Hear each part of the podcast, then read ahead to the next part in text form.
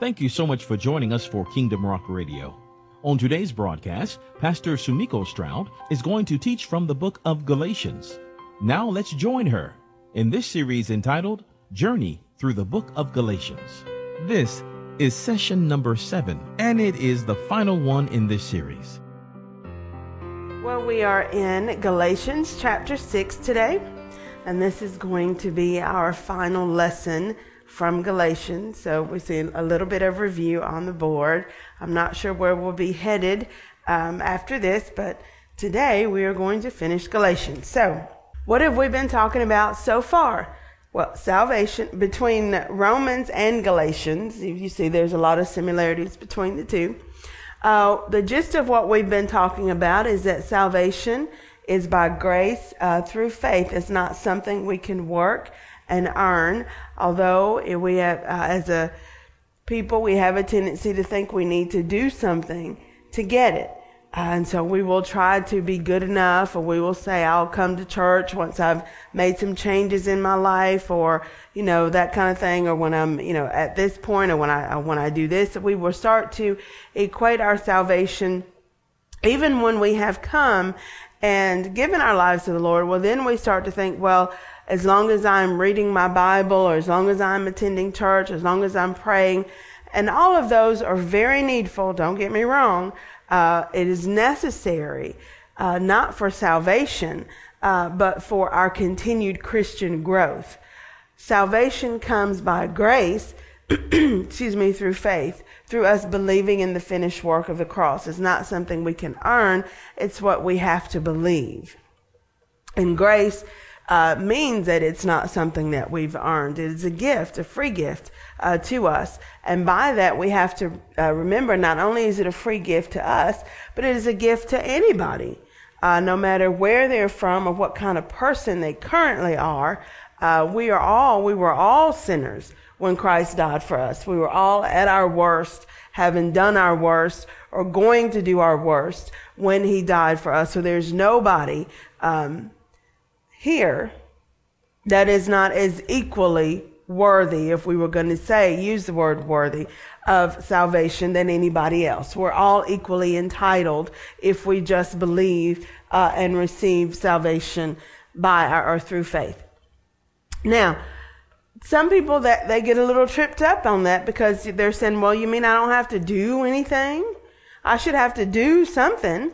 If I don't have to do anything, well, then that means I can do everything. You know, people will just go from one extreme. I don't know why we like extremes, but people go from one extreme to the other. Well, grace equals liberty, not law. Liberty meaning freedom. We can't go back and tell people, well, now, like they were telling the Galatians, the church in Galatia, now that you've been saved, Paul gave you part of the story. Now there's more. Now you have to also do this. And we don't want to get caught up into that, because then that says that the work of the cross wasn't enough, right? And it had to be enough, because we already have been proven by what goes on in the Old Testament that us trying to fulfill the law wasn't enough, because we couldn't do it. It's not just a matter of doing some, the 10 that we like to talk about. It's a matter of doing all. It's an all or nothing kind of thing. And we've already proven that we're not capable of doing that. So grace equals liberty, not law. We are free to follow Christ, free to believe, free to serve, not because we have to, but because we choose to. Liberty is an opportunity to serve, not a license to sin. So we have to be careful that we don't go from those one extremes to the other. Saying that the law has been fulfilled and now you don't have to walk around and carry the law and say, okay, wait, I have to make sure that today I don't do this, I don't do this, I don't do that. That's not what salvation is about. But that also doesn't mean that you wake up every day and say, well, God's already forgiven me. What kind of trouble, what kind of things can I get into? Let me just try and experiment a little bit. Let me see, try this on for size and see how that works. You know, I'm okay. I'm covered anyway. There's nothing I can do that he won't forgive me for. That's not what it's all about. If we're doing that, then we've missed the point altogether. us think about, and, you know, in our own relationships, and we've talked about this a couple of times. Of course, you know, the big example that we use is being faithful to your spouse. You don't be faithful to your spouse because it's required, you know, it's like, this is my, okay, I've gotten up and I said I was going to love you and cherish you, whatever. So, excuse me, I'm going to provide for you because I have to. I'm going to be nice to you because I said I would in front of everybody at church. You know, I'm going to stay with you because people know we're married and I don't want to not because I'm a man of my word. Or you don't want the wife saying, I'm going to prepare this meal for you because I said I would, and here's your food, and I washed your clothes, but here it is. I didn't use any fabric softener because I didn't agree to that. But, you know, here you, you don't want people doing stuff like, do you want anybody doing for you out of obligation? No. You can tell, right, that they are doing it just because, well, I said I would, you know, and we don't want to serve the Lord like that. Well, I came up, you know, at the altar and said I wanted to be saved, so that means I got to come to church. I'm coming. I'm going to church because I said I would go. I'm going to read a little bit in this Bible because they told me I needed to. Let me pray. Bless this food. Amen. Now I lay me down to sleep. Pray the Lord my soul to keep. And we do these things out of drudgery, out of habit. And you say, well, let me follow these laws because I don't want to be, you know, out of God's graces, because if I don't do them, then bad things will happen to me. We don't, that's serving out of necessity.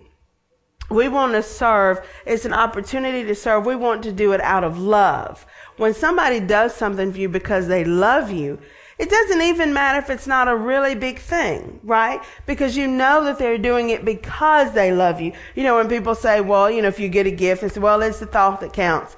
Well, you know, it depends on how much of the thought. But you know,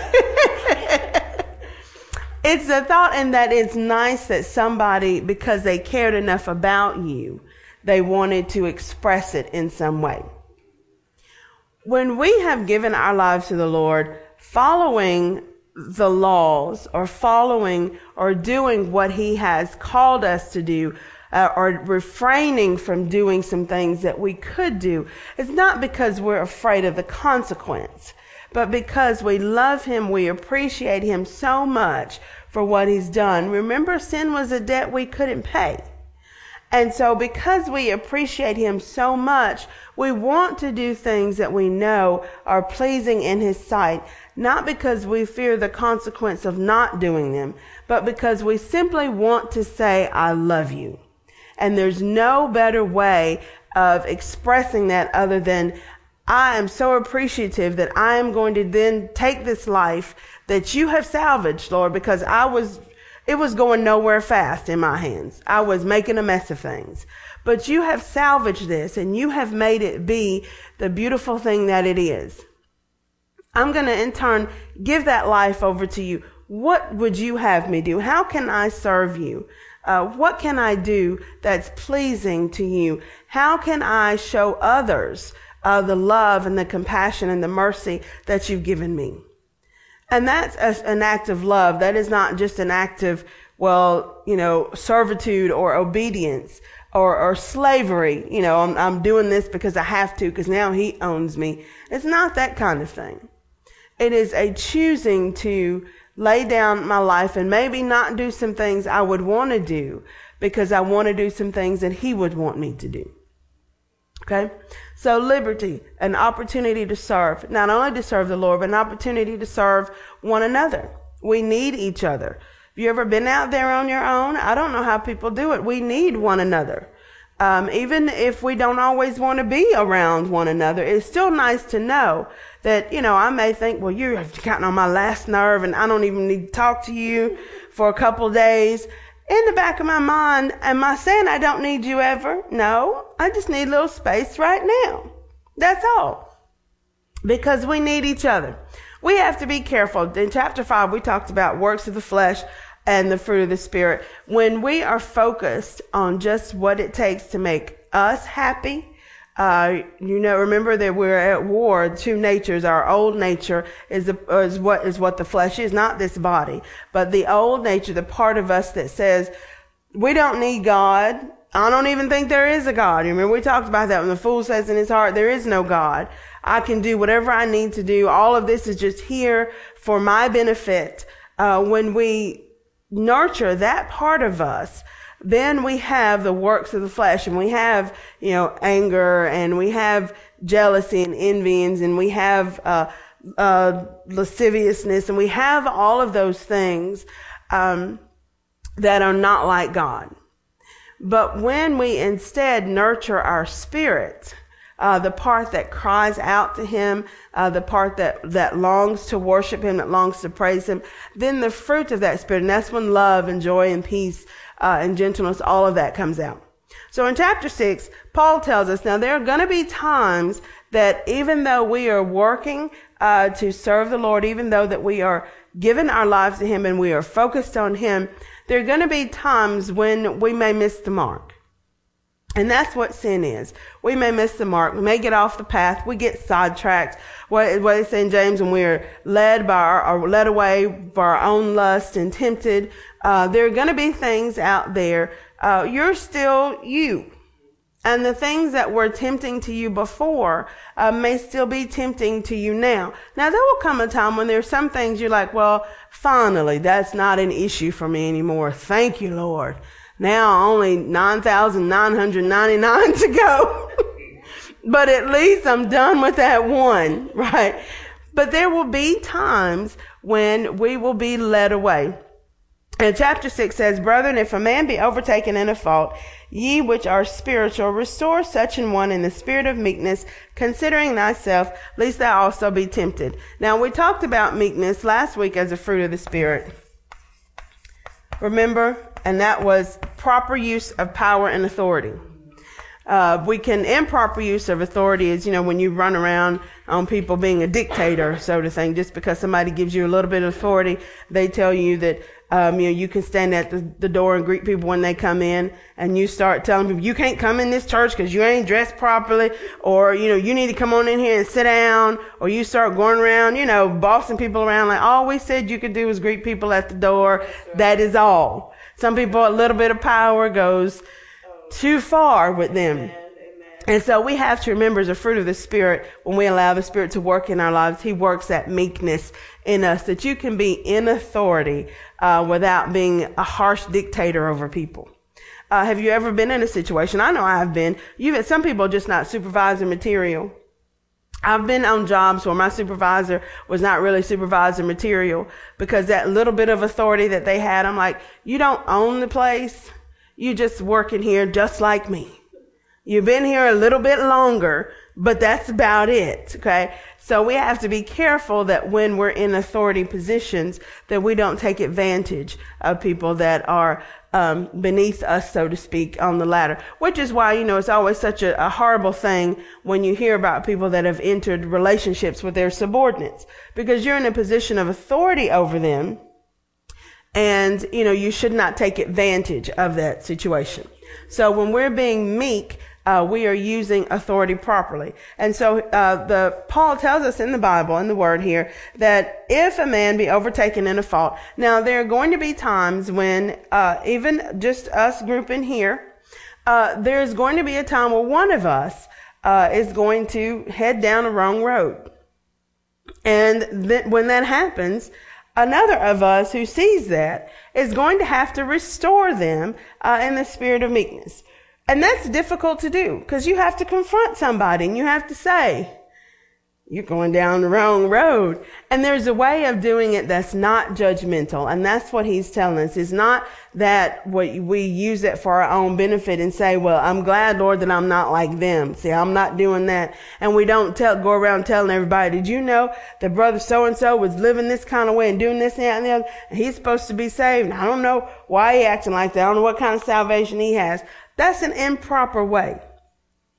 The proper way is if we see somebody going down the wrong road, in the spirit of meekness, we who are spiritual, we who are still where we're supposed to be, you know, sort of pull them to the side and say, look, you know, I've noticed some things going on.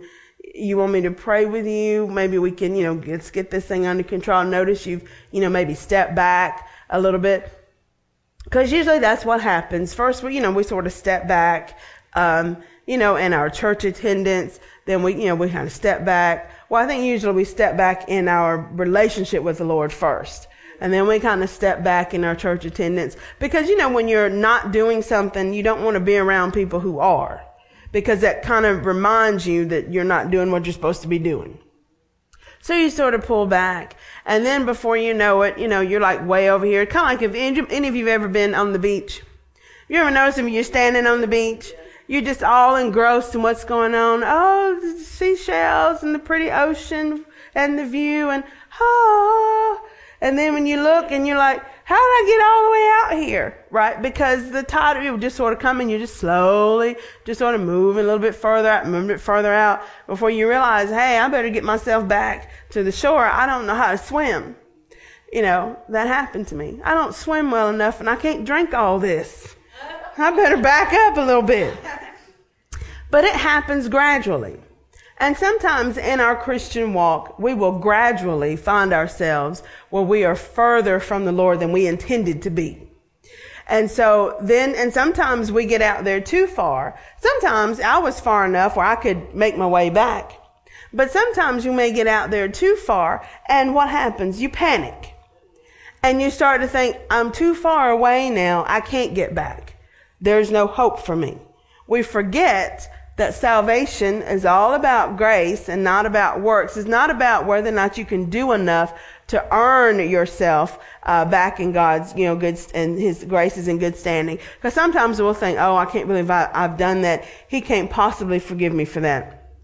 But what we need to remember again is there is nothing that we can do that He is not willing to forgive us if we just repent and ask.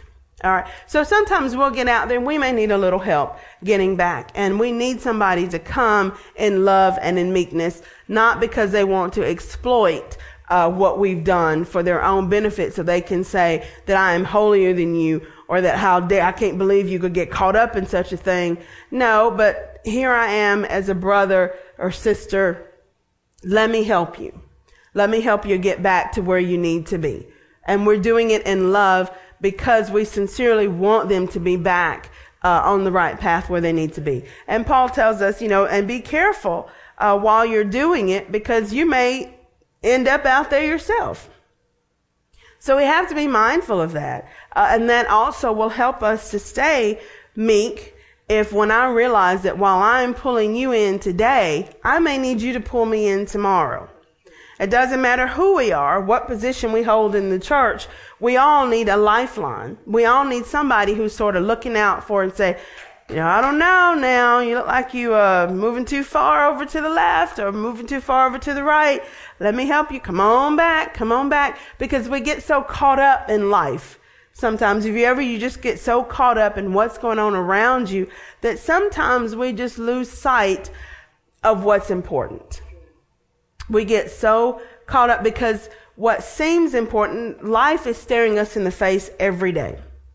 The things of the flesh are staring us in the face every day. And sometimes they seem more real than the things that are of the Spirit.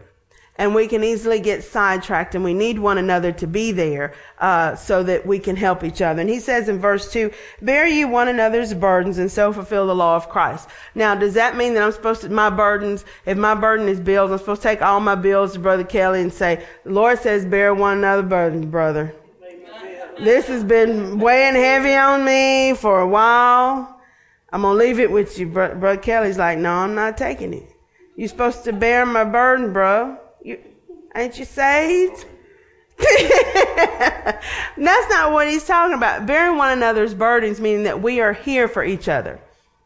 We are helping one another to stay strong. I'm praying for you. You're praying for me. I'm looking out for you. You're looking out for me. Because sometimes when we're in the thick of things, you just don't see what's happening. Case in point, men, you just gotta love them. But sometimes they are clueless as to when the lady is just throwing herself at them. Especially when They are married. I think they just forget how the whole system works. And they don't realize because they figure, well, she can't possibly be coming on to me because I'm married and she knows it. Well, what they don't realize is there are some women that only prefer married men. That's a whole other Bible study altogether. But anyway, so part of bearing one another's burdens is when you see that going on. And see, I wasn't even talking about him. I was talking about something else. But when you see it going on, then you can pull them to the side and say, "Hun, she wants more than just your attention. She's not looking for a friend. You need to pull away. Be careful, right? Because she has a plan in place. You're about to get caught in her net, like that whole, was it to the spider, to the fly? You're the fly in this situation." You may want to be mindful. And I've seen it time and time again. And then men are, they're sincere. They're like, "No, that's not going on." And you're like, "Yes, that's what's going on." So we are there for one another as we're bearing each other's burdens. You know, you kind of see in the action movies when they're fighting, how they always get back to back, you know, so then you can see, you know, all around you. That's how we should be as the body of Christ. So we have each other's backs. So that we're fighting this fight together and we're watching together. So there may be something, the next dart or arrow that the enemy shoots may not be meant for me, but if I see it coming toward you, I can try to protect you. I can give you a heads up. You know, I can be there. And you may listen and you may not listen, but if you don't listen, I don't look and say, "I told you so." No, then I rush to your aid. How can I help you get back up? You've been struck. You're bleeding. Let me help you so that we can get back in this thing together. I need you back in the fight with me. I get no pleasure out of seeing you struck down, bleeding to death in the valley. I need you in this fight with me. We all need to be in this thing together. So we're bearing one another's burdens. We're looking out for each other's blind spots, you know, so to speak, so that we can take care of one another. And he says, "So if a man think himself to be something when he is nothing, he deceives himself." If you think you can do this on your own, then you are lying to yourself. And that's one of the worst lies you can do is one to yourself, because nobody can then correct you because you're just in this whole world on your own and you think, "I've got this under control." No, hun, you don't. We all need each other. We don't have this under control. We can't do this on our own. We are not, in fact, an island. No, we are not an island. We all need each other. We are so much stronger, so much better, so much more effective when we work as a team. We are a team. If you've ever been on a team, have you ever been on a team before? Now, some people only do individual, you know, those kinds of sports where you're just out there on your own. But if you've ever had to work as a team, then you realize that it's better. It doesn't matter how good you are. If the rest of the players can't hold their own, there's only so much you can do.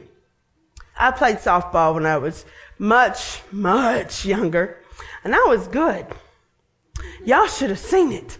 But anyway, I pitched for a while. I played several different positions, but one of them was pitcher. Now, sometimes when I would get frustrated, if we were, you know, losing or if something was going on, whatever, I didn't pitch as well when I was frustrated as I did when I was calm. Well, my first baseman knew, she could tell because we had worked so well together for so long, she could tell when Sumiko was tensing up. And we all knew that that was going to get ugly real fast. So she had this little song that she sang. I don't know if you may be familiar with Velcro Fly, ZZ Top. I don't know how, but the thing was so hilarious to me. So when she could see that I was tensing up, she would start singing that song, which the other team would be like, "What?" Especially if there was somebody on first base, they would really get distracted, but it would tickle me enough that I could relax and do my job effectively. And so we worked well together as a team, as did, you know, the rest of the girls on the team. And so we kind of have to be like that in the body of Christ. When you see, we need to spend enough time with each other so that we know one another, so that we can see, because she would be, you know, to my, you know, adjacent to me, to my back, and she could tell just from my body language that something was going on. And we need to be that way with each other, that we can tell from our body language, you know, hey, there's something's going on. They're tensing up. They're about to freak out. It's going to get ugly. Let me do something to bring them back, to calm them down, to help get them where they need to be, right? That's what we need to do as a body of Christ. That's what Paul is telling us. That's what it means when we bear one another's burdens, when we're mindful of what's going on. Because life, whether they say the commercial life, comes at you fast. And you may know the proper way to respond and still not do it. Because we don't know when things are going on. You can be like that movie, The Perfect Storm. And if everything hits just right at the same time, just because you know you need to pray doesn't mean that will be your go-to thing. That's right. That's right. You may find yourself somewhere over and you're thinking, what am I doing here? How? It's like your feet then have a mind of their own. You're thinking, why am I going over here? I don't need to go over here. There's nothing good over here. I should not be here. But yet, it's so wonderful and here I am, right? We know things that we shouldn't do, but when we find ourselves, like when you just get beat down just enough, when you get weak, just weak enough, you will go to do. And I remember a lady telling me there was this guy that she really liked, and she wasn't married to him, but she was attracted to him. And she knew when he appeared on her doorstep, she was almost expecting it because several things had gone on in her life and she had not prayed as she should. And she was in a weakened state. And it was almost like he could smell it across town that she was in a weakened state. And he came a knocking. I mean, you know, cause it's not like he had really paid her any attention before. And he came a knocking on the door that day, smiling. How you doing? Right? And it was just at that, well, she knew the whole time when she was opening the door to let him in, I don't need to be doing this. I don't need to be doing this. And proof that she didn't need to be doing that was the child she had 9 months later with him. And he was, just as quickly as he came, he left. Because it wasn't about, it was just her in a weakened state. Because, the enemy knows us. Now, was he her enemy? No, but he was used as the enemy because the enemy knew that would be, he could walk through the door. That person could get in. If he had sent somebody else, then perhaps no, she would have turned them away. But because he knew what was in her, Satan knows what's in you. He knows what you will let through the door when you're at a weakened state. Now, wouldn't it have been so great that if one of her brothers and sisters in Christ had been praying and been like, wait, something's up. Something's going on with so-and-so. And then call. And if they don't answer the phone, show up. Hey, even if you get there right after he did, like, hey, you got to go. I don't know what's going on here, but you got to go. And do it in love and in meekness. And okay, so she's angry with you right now. She'll appreciate it later. Because I'm here because I love you. And I know that when you're thinking clearly, you wouldn't do this thing.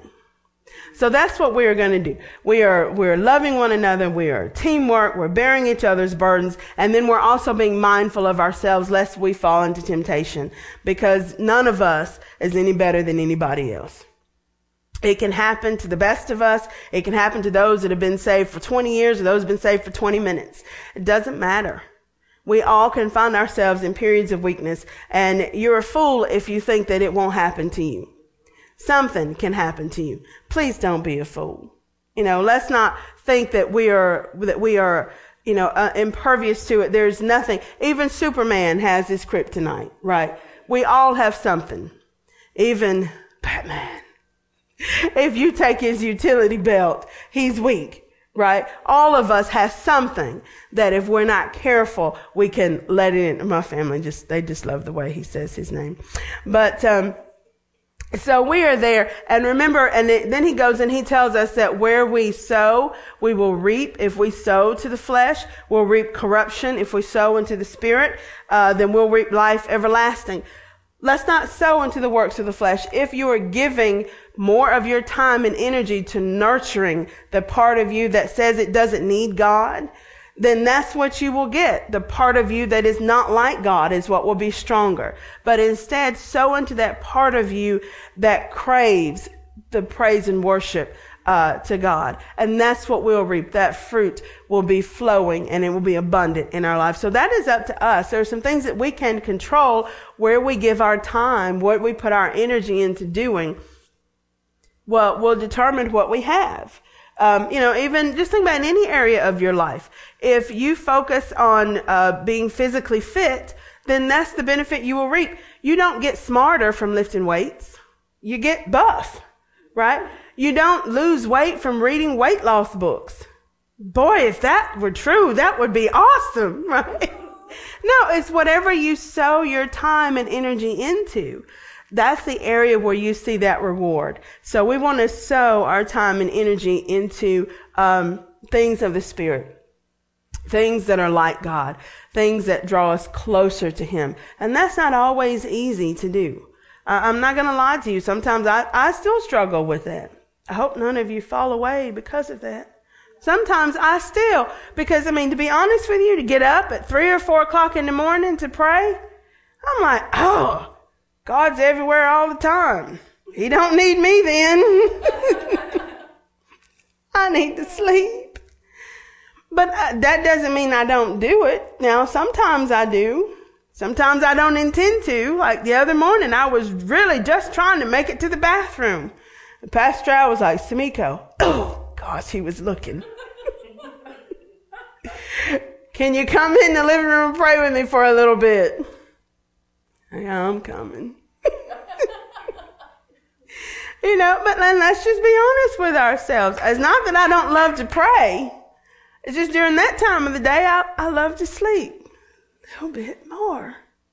So I have to be like, okay, Lord, if you get me up, I'll pray. But, oh, Lord, I sure hope you wait till the alarm wakes me up, or some other time. But we have to be mindful of that. I have to be mindful that I don't want to sow more energy into the works, into my nature that is opposed to God. Excuse me, the part of me that just wants to be comfortable in this life. I have to not sow more into that than I do into the Spirit.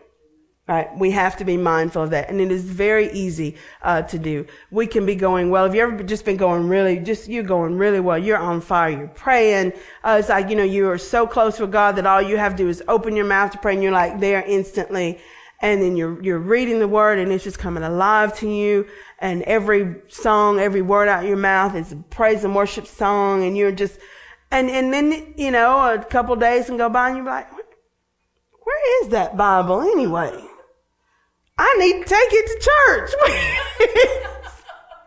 Or the pastor say, turn your Bible or so on. She's like, I used to know where the books of the Bible were. I can't find the thing. I can't even find the table of contents. What is going on? It happens. But when we are in this together, when we're working as a team, then like my first baseman did, when you see one tensing up, then we know enough about each other to recognize it, first of all. And that comes from spending time together. And that comes from spending time together outside of this building so that we know one another, so that when you see something going on, you can pray and ask the Lord for an opening. Now, I don't know how we came to that song being the thing, but she spent enough time with me outside of the softball field that she knew, well, this is something that will tickle her or relax her. And that was all I needed. Who cares what the song was about? I needed to get out of that moment and get back into what was going on. And sometimes that's what we need. Just a something to get you out of that moment, so that you can shake yourself and realize, oh, wait a minute, what's going on here? Okay, I'm good. Sometimes it may take more than that. Sometimes they had to come out to the pitcher's mound, Sometimes I may have had to just sit it out a little bit. I was just exhausted. But sometimes that was all it took. But being surrounded by people who knew me well enough and were willing to do and not say, well, that's her thing. If she want to mess it up, then, no, it's not my thing. It's our thing. We are the body of Christ. A body is in and of itself. It's unified. So many different things going on, but working so well together. The human body is amazing. And the fact that He equates us as a body, we're His body of believers, means that we have to function as a team or we don't function at all. Thank you guys so much for being a part of Sunday School. We have finished up Galatians. I hope you enjoyed it. I enjoyed it. All right. We pray that you are richly blessed by today's message. We would love to connect with you. Just go to our website at kingdomrock.org.